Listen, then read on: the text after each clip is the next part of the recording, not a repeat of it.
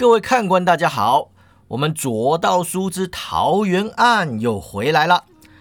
上回说到庄生和孙洪成两人赶往蒲州，那数日之后呢，就到了蒲州了。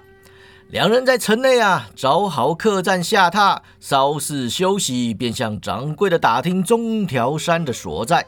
掌柜的听说他们要去中条山找欧阳大仙呐，当即就笑了。客官。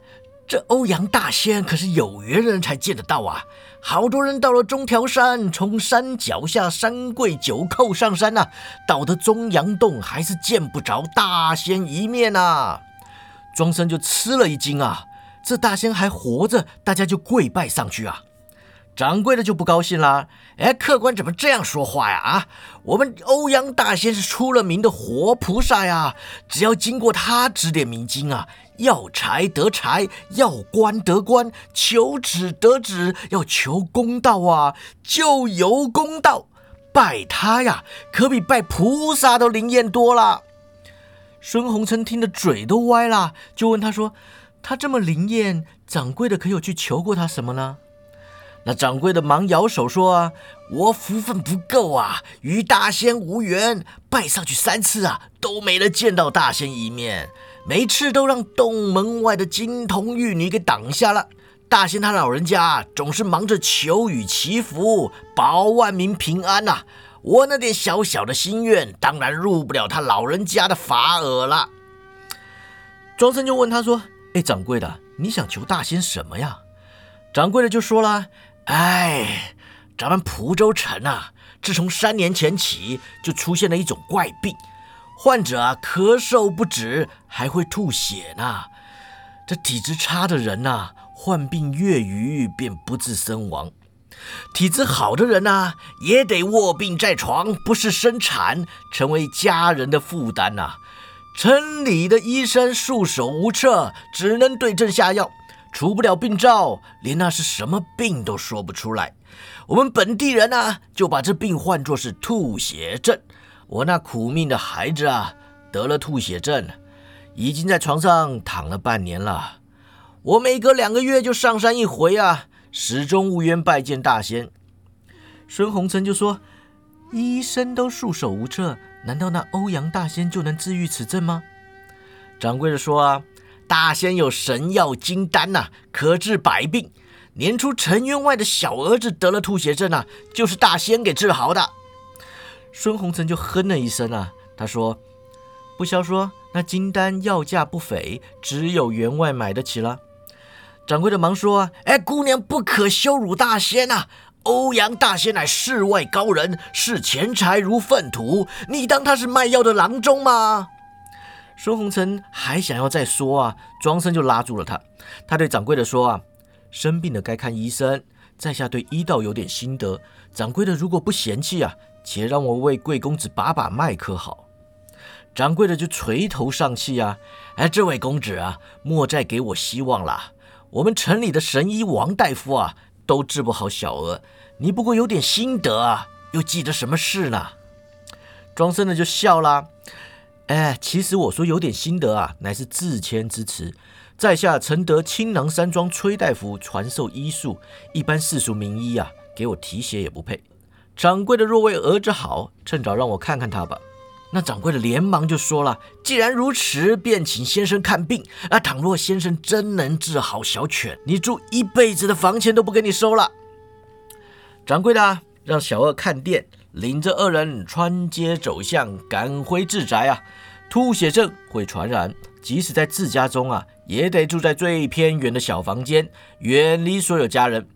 掌柜的带庄生穿越后院，来到最僻静的厢房啊，拿起挂在门旁的面罩就说了：“庄大夫啊，请戴面罩。”庄生呢，让孙红尘跟掌柜的等在外面，自己戴上面罩进屋。屋内不通风啊，还生了炉火在煎药，感觉是异常闷热。庄生百毒不侵啊。本不需要戴面罩入房，但听掌柜的把这怪病讲得如此厉害，还是觉得小心为上啊。他来到病榻之前，打量病人的神色，探其脉搏，询问病情，接着揭开了药壶，闻了闻，走到药柜旁啊，看看放在上面配好的药包。他点了点头，回到屋外，关上房门，就对掌柜的说了：“掌柜的，这吐血症虽不常见，却也不难治。我对症思索啊，心中已有计较。奇怪的是，我想开的药方啊，令郎已经在吃了。敢问掌柜的，房里药炉里在煎的药是谁开给令郎的？”掌柜的就皱起眉头啊，哎，怎么又在煎药啦？他回屋里找了妻子出来询问。掌柜夫人就说了：“昨晚有日年轻公子送来药方，说能治吐血症。我去药房一方抓药煎药给孩儿吃，此刻才服过一帖药，也不知有无功效啊。”掌柜的就不高兴了：“这来历不明的药方，你怎么随便就给孩子吃了？”掌柜夫人就说了：“孩儿病成这样，群医束手无策，难道吃了药还能更糟吗？”况且我听药房的温大夫说啊，城里有很多人都拿了这药方来抓药，据说对吐血症有奇效。我要是昨天没赶着抓啊，很快药材就会缺货，配都配不齐了。庄生就说了：“掌柜的不怕，这药是对的。庄某敢保证，三日之内药到病除。夫人，那送药的年轻人可有报姓名？”掌柜夫人就说：“他说姓赵。”庄生就问了：“他可有说落脚何处？”倘若病情有变，你该上哪去找他？夫人说：“赵公子没有交代，他说药到病除，不会有变的。”庄生和孙红尘啊，离开掌柜家，在门口对掌柜说：“令郎服了这药，病情很快就会好转。倘若有变，你再来找我便是了。”掌柜的先回客栈忙吧，我们要上中条山走走。掌柜的就说：“哎，庄大夫。”就算欧阳大仙愿意见你，你们赶到中阳洞也快天黑了。我看明天再去吧。庄生就笑了，天黑了更好。两人别过掌柜啊，出城而去。孙红尘问他吐血症是怎么回事，庄生就说了，他不是生病，而是中毒。依症状和脉象判断呢，是中了岭南一带以动物尸首培植的孤毒尸散霜。下毒之人有抑制药性、舒缓中毒症状，除非天生体弱多病，正常人只会卧病，不会死亡。孙红尘怒问：“什么人会用这种毒药对付一个小孩子？”庄生就说了：“不是思远，既然蒲州城内三年来有许多人都中过此毒，显然下毒之人是想制造有怪病传染的假象。湿散霜可以入药，乃是岭南一带方士炼制金丹的药材之一。”我猜下毒之人呢，多半是想利用此病赚钱。孙红尘大怒啊！难道是欧阳大仙？但若是他，掌柜的为此求见，他又为何不见呢？庄生摇头啊，不知道。或许正如孙姑娘所说，金丹价格昂贵，没钱的人吃不起。此刻证据薄弱，我们也不好胡乱冤枉人，且去中阳洞瞧瞧再说。孙红尘见他眉头深锁，就问他说：“庄大哥。”你在烦恼什么呢？庄生转头看他，他说：“我心烦，你都看出来了。失散霜之毒，城内大夫之所以不能治，就是因为它并非一般疾病。传统医书中没有记载应对之策。不过在医术有成又通炼丹术的人眼中，治疗此毒并不困难。掌柜夫人提到的那位姓赵的公子，我怕是我相熟之人。”孙红尘灵光一现。激动地说：“啊，莫非就是前武林盟主之子，曾两度代掌玄日宗的赵延兰赵大侠？”庄生就笑道：“孙姑娘对我们玄日宗的人倒是挺熟的。是啦，我就担心是赵师弟，他母亲也就是我四师伯，乃是当今世上医术第一人。施散霜在他面前不过是雕虫小技，顺手就能救治。两年前他母子俩啊，出走本宗，自创青囊山庄。”干的是悬壶济世、解救万民的事业。他若听说蒲州有怪病，自然会派赵师弟来调查。孙红尘就问了：“崔女侠号称玉面华佗，当年在玄日七侠中名声仅次于武林盟主赵大侠。上一代武林人士都说他救人无数，乃是货真价实的活菩萨。就连我爹也对他赞誉有加。自从嫁给师兄啊，他退居幕后，少问江湖之事。”但两年前创立青囊山庄后，据说他经常出外看诊，仗义助人，医治病患，鲜少假手他人。出面分派药方的若是赵大侠，那崔女侠此刻多半也在蒲州了。见庄生神色苦恼，抿嘴不语，孙红尘又问：“庄大哥，既然都是熟人，你又苦恼什么呢？”庄生语气尴尬呀，他们当然不会无缘无故出走本宗，自立门户啊。此中缘由就不足为外人道了。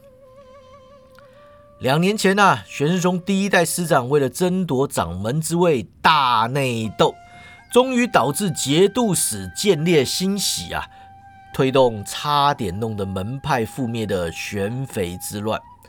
当时啊，情况纷乱，一时三刻也讲不明白。总之啊，庄生的二师伯李命与四师伯崔望雪在成都总坛联手对付当时的代掌门，也就是庄生的师傅。卓文君，其后李命与崔望雪又内讧啊，双双身受重伤，又双双为庄生所救。接着崔望雪回归总坛，推举其子赵延兰代理掌门。李密呢，则中了大魔头玄黄天尊的暗算，化为干尸惨死。之后庄生会合五师伯梁赞生、六师伯孙可汗、师傅卓文君呢。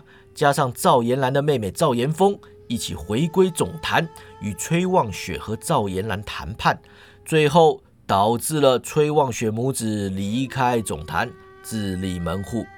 玄日宗由梁战生继任掌门，一改从前腐败门风，确立只顾民生不问朝政的宗旨。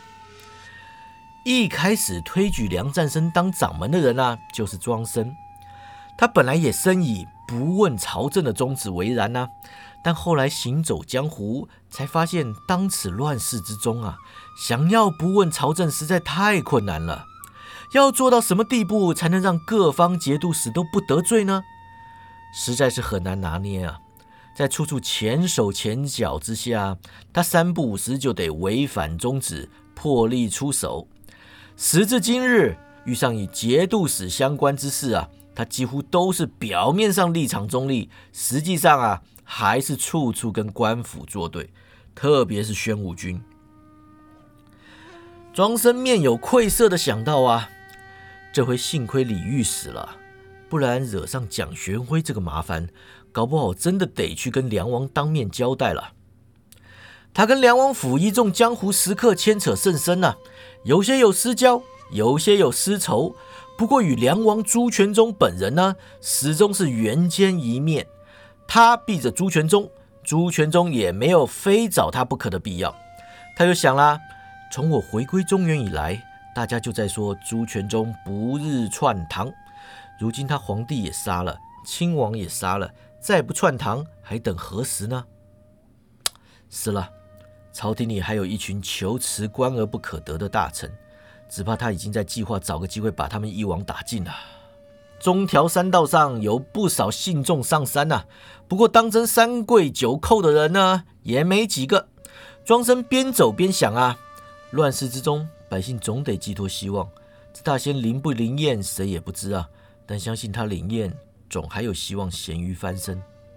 他们走了一段路啊，遇上从山上下来的一名少妇，浓妆艳抹的大声说话呀。欧阳大仙呐，可真灵验呐！我拜他求子，马上就怀了身孕啊！孙红尘忍不住就问啦：“你拜完大仙还没下山就怀孕啦？”少妇愣了一愣啊，连忙又说：“姑娘乱说什么呢？我今日是上山怀孕的啦！”哎呀，姑娘啊，我瞧你身边这位公子英俊潇洒，多半不是来求姻缘的，是吧？你也是来求子的吧？想要生个胖小子啊，来找大仙就没错啦。又往上走一段路啊，迎面来了个胖书生，摇头晃脑的就说了。呃，大仙真灵验呐！我去年拜过大仙，马上就考上秀才了。今年再拜一次啊，且看能不能中个状元。庄生就拦下他问说：“哎，先生，您逢人就说这两句话呀？”书生就说：“哎，是啊，我逢人就说这两句话啊，不行吗？”两人继续上山呢，沿途又遇上了好几个说大仙灵验的人。庄生炸舌就说啦：“厉害厉害，这大仙有求必应，简直比菩萨还灵。孙红尘就摇头啊，庄大哥有所不知，请外人见证啊，一句抵他自己说十句，这是神棍敛财的标准伎俩。庄生大笑啊，孙姑娘，我庄生也不是第一天出来混啊，这种伎俩我自然清楚，但他做作至此，不觉得太过分了吗？有时候假的过分啊，反而又像真的了。孙红尘摇头叹气啊，也不知该如何反驳此言。眼看山道上的信徒神色前进，相信大仙的诚心啊，倒是不假。他就说了：“我爹说过，修道中人只要心术稍有不正，就会装神弄鬼、吸金敛财。这世上最好赚的就是信徒钱了。你看那五台山十大寺。”不需装神弄鬼，单靠信徒心诚，佛像今生就修不完了，更何况是真心敛财的邪魔歪道啊！黄昏时分啊，两人转上半山腰中阳洞外的大空地，只见空地上站了几十个人呐，把洞口团团围住。中阳洞外有个腰挂长剑的年轻侠士，面对着洞门旁的金童玉女说话。围观信众中啊，有不少人语气不满，破口大骂：“哪里来的乡下小子，快滚开！老子跪拜一整天，好不容易才拜上山来，你别挡着老子见大仙呐！”哎，快走快走啊！欧阳大仙灵验那是有口皆碑的，你小子闲话一句就说大仙是冒牌货，这不是欠揍吗？小子，啊大仙的坏话呀，不能乱说的。你小心惹恼了大仙，他老人家出来收拾你呀！哎，快滚下山吧！一会儿大仙生气，你就吃不完兜着走了。那人呐，不为所动，只是对着洞门外的金童玉女说呀：“大仙道法高深，在下是不是捣乱，自然一见便知。还请两位通报，就说是青囊山庄赵延兰求见欧阳大仙。”那金童本来神色倨傲。一听赵延兰报了姓名，脸色当场大变。他说：“啊，青囊山庄和我中阳洞向来井水不犯河水，赵大侠今日前来，究竟所谓何事？”赵延兰冷冷一笑，就说了：“请在下入洞私谈，尚可为大仙保住一点颜面。你若要我当众说出来，大仙脸上可就不好看了。”那玉女就楚楚可怜的说了：“赵大侠。”世俗之人拜见大仙都有规矩的，大侠一上山就插队，只怕不合规矩啊！小女子手无缚鸡之力，只是在此看门报信。你要强逼我们，我们也只好任你欺负了。人群中有人怒道：“啊，大男人欺负人家仙童仙女，你不害臊吗？青囊山庄是什么东西？给欧阳大仙提鞋也不配！”姓赵的，你别以为在江湖上有点名望就可以为所欲为。你们青囊山庄也不过就是让玄日宗给赶出来的分支，你还当自己是玄日宗少主，可以横行霸道吗？赵延兰脸色一沉啊，转向最后说话的人就说了：“这位兄台如此说话，肯定是武林中人啊！我就算不是玄日宗少主，在你面前还是可以横行霸道。你不服气，出来试试。”那人呐，四十来岁年纪，布衣短衫，肌肉结实，拔出长剑，大声吼道：“你诬赖欧阳大仙欺世盗名！我说你赵延兰才是欺世盗名！看剑！”他纵身而起，使出一招从天而降的剑法，剑花点点，剑势绵密，看的是围观群众大声叫好啊！赵延兰朝天挥出一拳。也没看他如何闪避剑招啊！男子已然颜面重拳，摔倒在地。他挥剑护身啊，爬起身来，提剑右上，骂道：“好小子，武功不错嘛！啊，然这武林之中卧虎藏龙，岂容你如此嚣张？”赵延兰神态自若，身形潇洒，穿梭在对方的剑光之中，好整以暇地说：“你要卧虎藏龙？”就好好的给我卧虎藏龙。为什么我一到蒲州，你立刻就来跟踪我啊？如今找个鹰头跟我动手，还不是想靠我的名头一举成名？我告诉你，武林之中沽名钓誉的人可多了，但我最看不起的就是你这种想靠别人往上爬的家伙。洞里那个大仙都比你有心多了，至少人家肯花钱摆派头，还花了好多心思沽名钓誉。你呀，继续给我卧虎藏龙去吧！他突然出手夺下对方的长剑，以双指夹住剑尖呐，使出旭日剑法，瞬间就用剑柄点了对方身上七大穴道，接着抛下长剑，转身不再管他了。他这么露了一手啊，在场的群众都不敢吭声了。适才骂得起劲的几个人呢，纷纷躲到其他人背后去，生怕给他认出来。孙红尘就目光崇拜地看着赵延兰呐，轻声说道：“庄大哥，赵大侠武功好高啊！”庄生点头啊。赵师弟深得大师伯真传，武功不在我之下。其实他知道自己的武功啊，在过去两年间进展神速，除非赵延兰也有奇遇。不然多半不是自己的对手。赵延兰转向金童玉女啊，语气比之前严厉：“天快黑了，别再给我拖延，去给我通报。”金童玉女往洞门口一站啊，反而挡住门口。赵延兰冷笑一声，双手探出，抓向两人胸口。那金童玉女都是十三四岁年纪啊，曾经大仙指点过奇妙步法，自认不会让赵延兰抓住。想不到赵延兰出手如风啊，两人还来不及踏步，已经让赵延兰给提了起来。他把金童玉女啊往人群中一扔，随即上前要去拉洞门，就听见洞门啊的一声开启呀，欧阳大仙就在渺渺仙气中慢慢走了出来。门外的信徒看见大仙进阶拜倒，在场呢就只剩下赵延兰、庄生还有孙红尘站着。庄生不想让赵延兰看见呐，考虑要不要蹲下再说。幸亏赵延兰盯着欧阳大仙看呐，没有回头望见他们。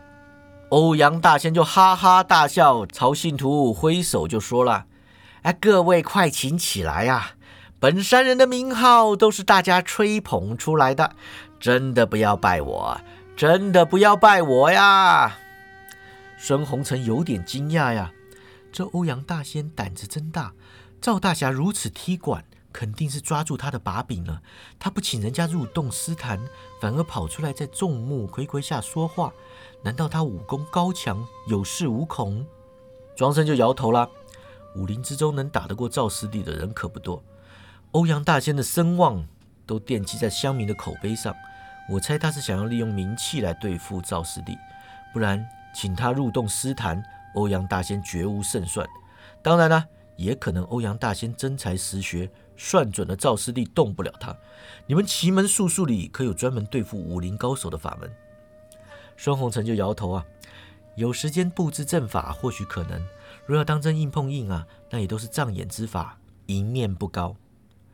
欧阳大仙带众人站起啊，笑盈盈的向赵延兰说：“而赵大侠声名远播，本山人久仰大名，不知大侠大驾光临，有何见教啊？”赵延兰扬声说道：“青囊山庄查出蒲州城的渡血阵出自中阳洞，赵某人今日特来请教，欧阳大仙传播疾病是何用意？如此伤天害理，你不缺德吗？”人群中立刻有人喊道：“姓赵的含血喷人！欧阳大仙明明帮大家治病，你竟然说他是在传播疾病！哎，不错啊，我服了大仙的金丹呐，这才治好吐血症的。大仙法力无边，是我们蒲州的活菩萨。大仙，求你高抬贵手，救救我们女儿啊！啊，大仙救命！啊，大仙救命啊！”欧阳大仙呐，扬手让大家安静，他就说了。哎，看来是赵大侠误会了。诚如大侠所见，本山人只是治病，没有害人。赵延兰就问啊：“果真如此？就是说我此刻入洞，绝不会在里面收到丝闪霜了？”欧阳大仙听见丝闪霜啊，脸色微微一变，他就说了：“哎，赵大侠此言差矣啊！湿闪霜虽具毒性，却可入药，乃是我派金丹不可或缺的药材之一啊！你明知我派炼丹会用到湿闪霜，就算让你收到湿闪霜，也不能就定我的罪呀！当年贵派师长李命李大侠一号迟到，他房里的湿闪霜只怕不会比我的少了。你总不能有人吐血？就说是我干的吧！赵延南怒道：“啊，狡辩！我师叔去世两年，这事岂可赖在他头上？蒲州境内修道炼丹，就只有你中阳洞一家字号。你想赖给别人，只怕没那么容易。”欧阳大仙笑容不减地说了：“啊，容易，太容易啦！”蒲州境内虽只有我中阳洞一家洞府啊，但往来道友众多。别的不说呀，就我本门山奇宫的人呐，都经常在山南道和河东道之间游走，三不五时便会路过蒲州。再说呀。赵大侠既然在此查吐血案，令堂多半也来到蒲州了吧？你可别跟我说崔女侠手上没有尸闪霜啊！赵延兰越听越怒，便说：“我娘善心救人，侠名远播，下毒害人之事绝赖不到她头上。”欧阳大仙就说了。我帮人治病也是侠名远播呀，怎么又赖得到我头上了呢？庄生心里就想了：这两年间，四师伯救人无数，形象甚好，但他下毒害人之事，他从前也没少做过了。不然我师傅和大师伯又怎么会栽在他手上？这姓欧阳的，要是知道师伯从前的隐私，此刻拿出来说嘴，赵师弟可就站不住脚了。幸好四师伯手段高明。下毒不留痕迹，江湖上知道他精通毒道的人寥寥可数。唉，不知道师伯离开总坛后过得好不好啊？想起崔望雪啊，他突然脸色一红。当日湖边裸身疗伤的景象再度浮上心头。庄生对崔望雪可是满心敬重，绝无遐想之意。但崔望雪的裸体啊！也不是任何见过的男人可以忘掉的景象。这两年间，他偶尔想起，都会怀疑当初给神志不清的崔望雪脱衣疗伤是否真有必要，还是他当真色迷心窍，刻意为之呢？他知道当初李命的玄阳掌权力思维啊，崔望雪若不裸身入池，绝不可能瓦解火境，定会沦为焦尸。然这内心深处，他还是有股挥之不去的罪恶感，藏在他脑中啊，叫他淫贼。赵延兰转身面对人群啊，大声说道：“各位蒲州乡亲，大家听我一言，这欧阳大仙是个神棍。本来他骗财变色，只要不太过分，我也由得他去。毕竟大家都是自愿把钱、把身子给他的。各位爱信什么、爱拜谁，我是管不着的。”但他主动下毒害人生病，让大家拿出重金来购买解药，出不起钱的人就只好死于非命。这种缺德手段，我就不能不管了。各位先别谩骂，静下心来想一想，这大仙除了治吐血症外，其他什么升官发财、包生小孩什么的，真有那么灵验吗？还是山道上那些假到不能再假的家伙说给你们听，你们就信了呢？人群里就有人骂啦：“你妖言惑众，污蔑大仙！”我们蒲州城的人没有那么好骗的，青囊山庄滚回荆州去吧，别来我们蒲州丢人现眼了。赵延兰生气了，唰的一声拔出佩剑啊！所有人都吓了一跳啊，纷纷后退啊。欧阳大仙也脸色发白啊，吞口口水。赵延兰回过身去，举剑指着他就说了：“妖道，今日我要替天除害。”欧阳大仙连忙就喊啊。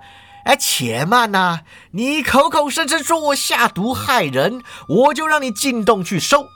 你若收得出证据啊，再来除害也不迟。不然，你就这么杀了我，只怕难以服众。赵延兰唰的一声还剑入鞘，往中央洞洞口就走了过去，边走边说呀：“你早这么说就好了嘛，何必闹得人家拔剑出来才肯听话呀？真是贱骨头。欧阳大仙呢，跟着赵延兰走回洞府，在门口回头对大家说啊：“哎，各位乡亲啊，稍安勿躁，这小小的误会呢，本大仙跟赵大侠进洞澄清一下就没事了。”说完呢，走入中阳洞，消失在转角后。毕竟不知此行入洞结果如何，且听下回分解。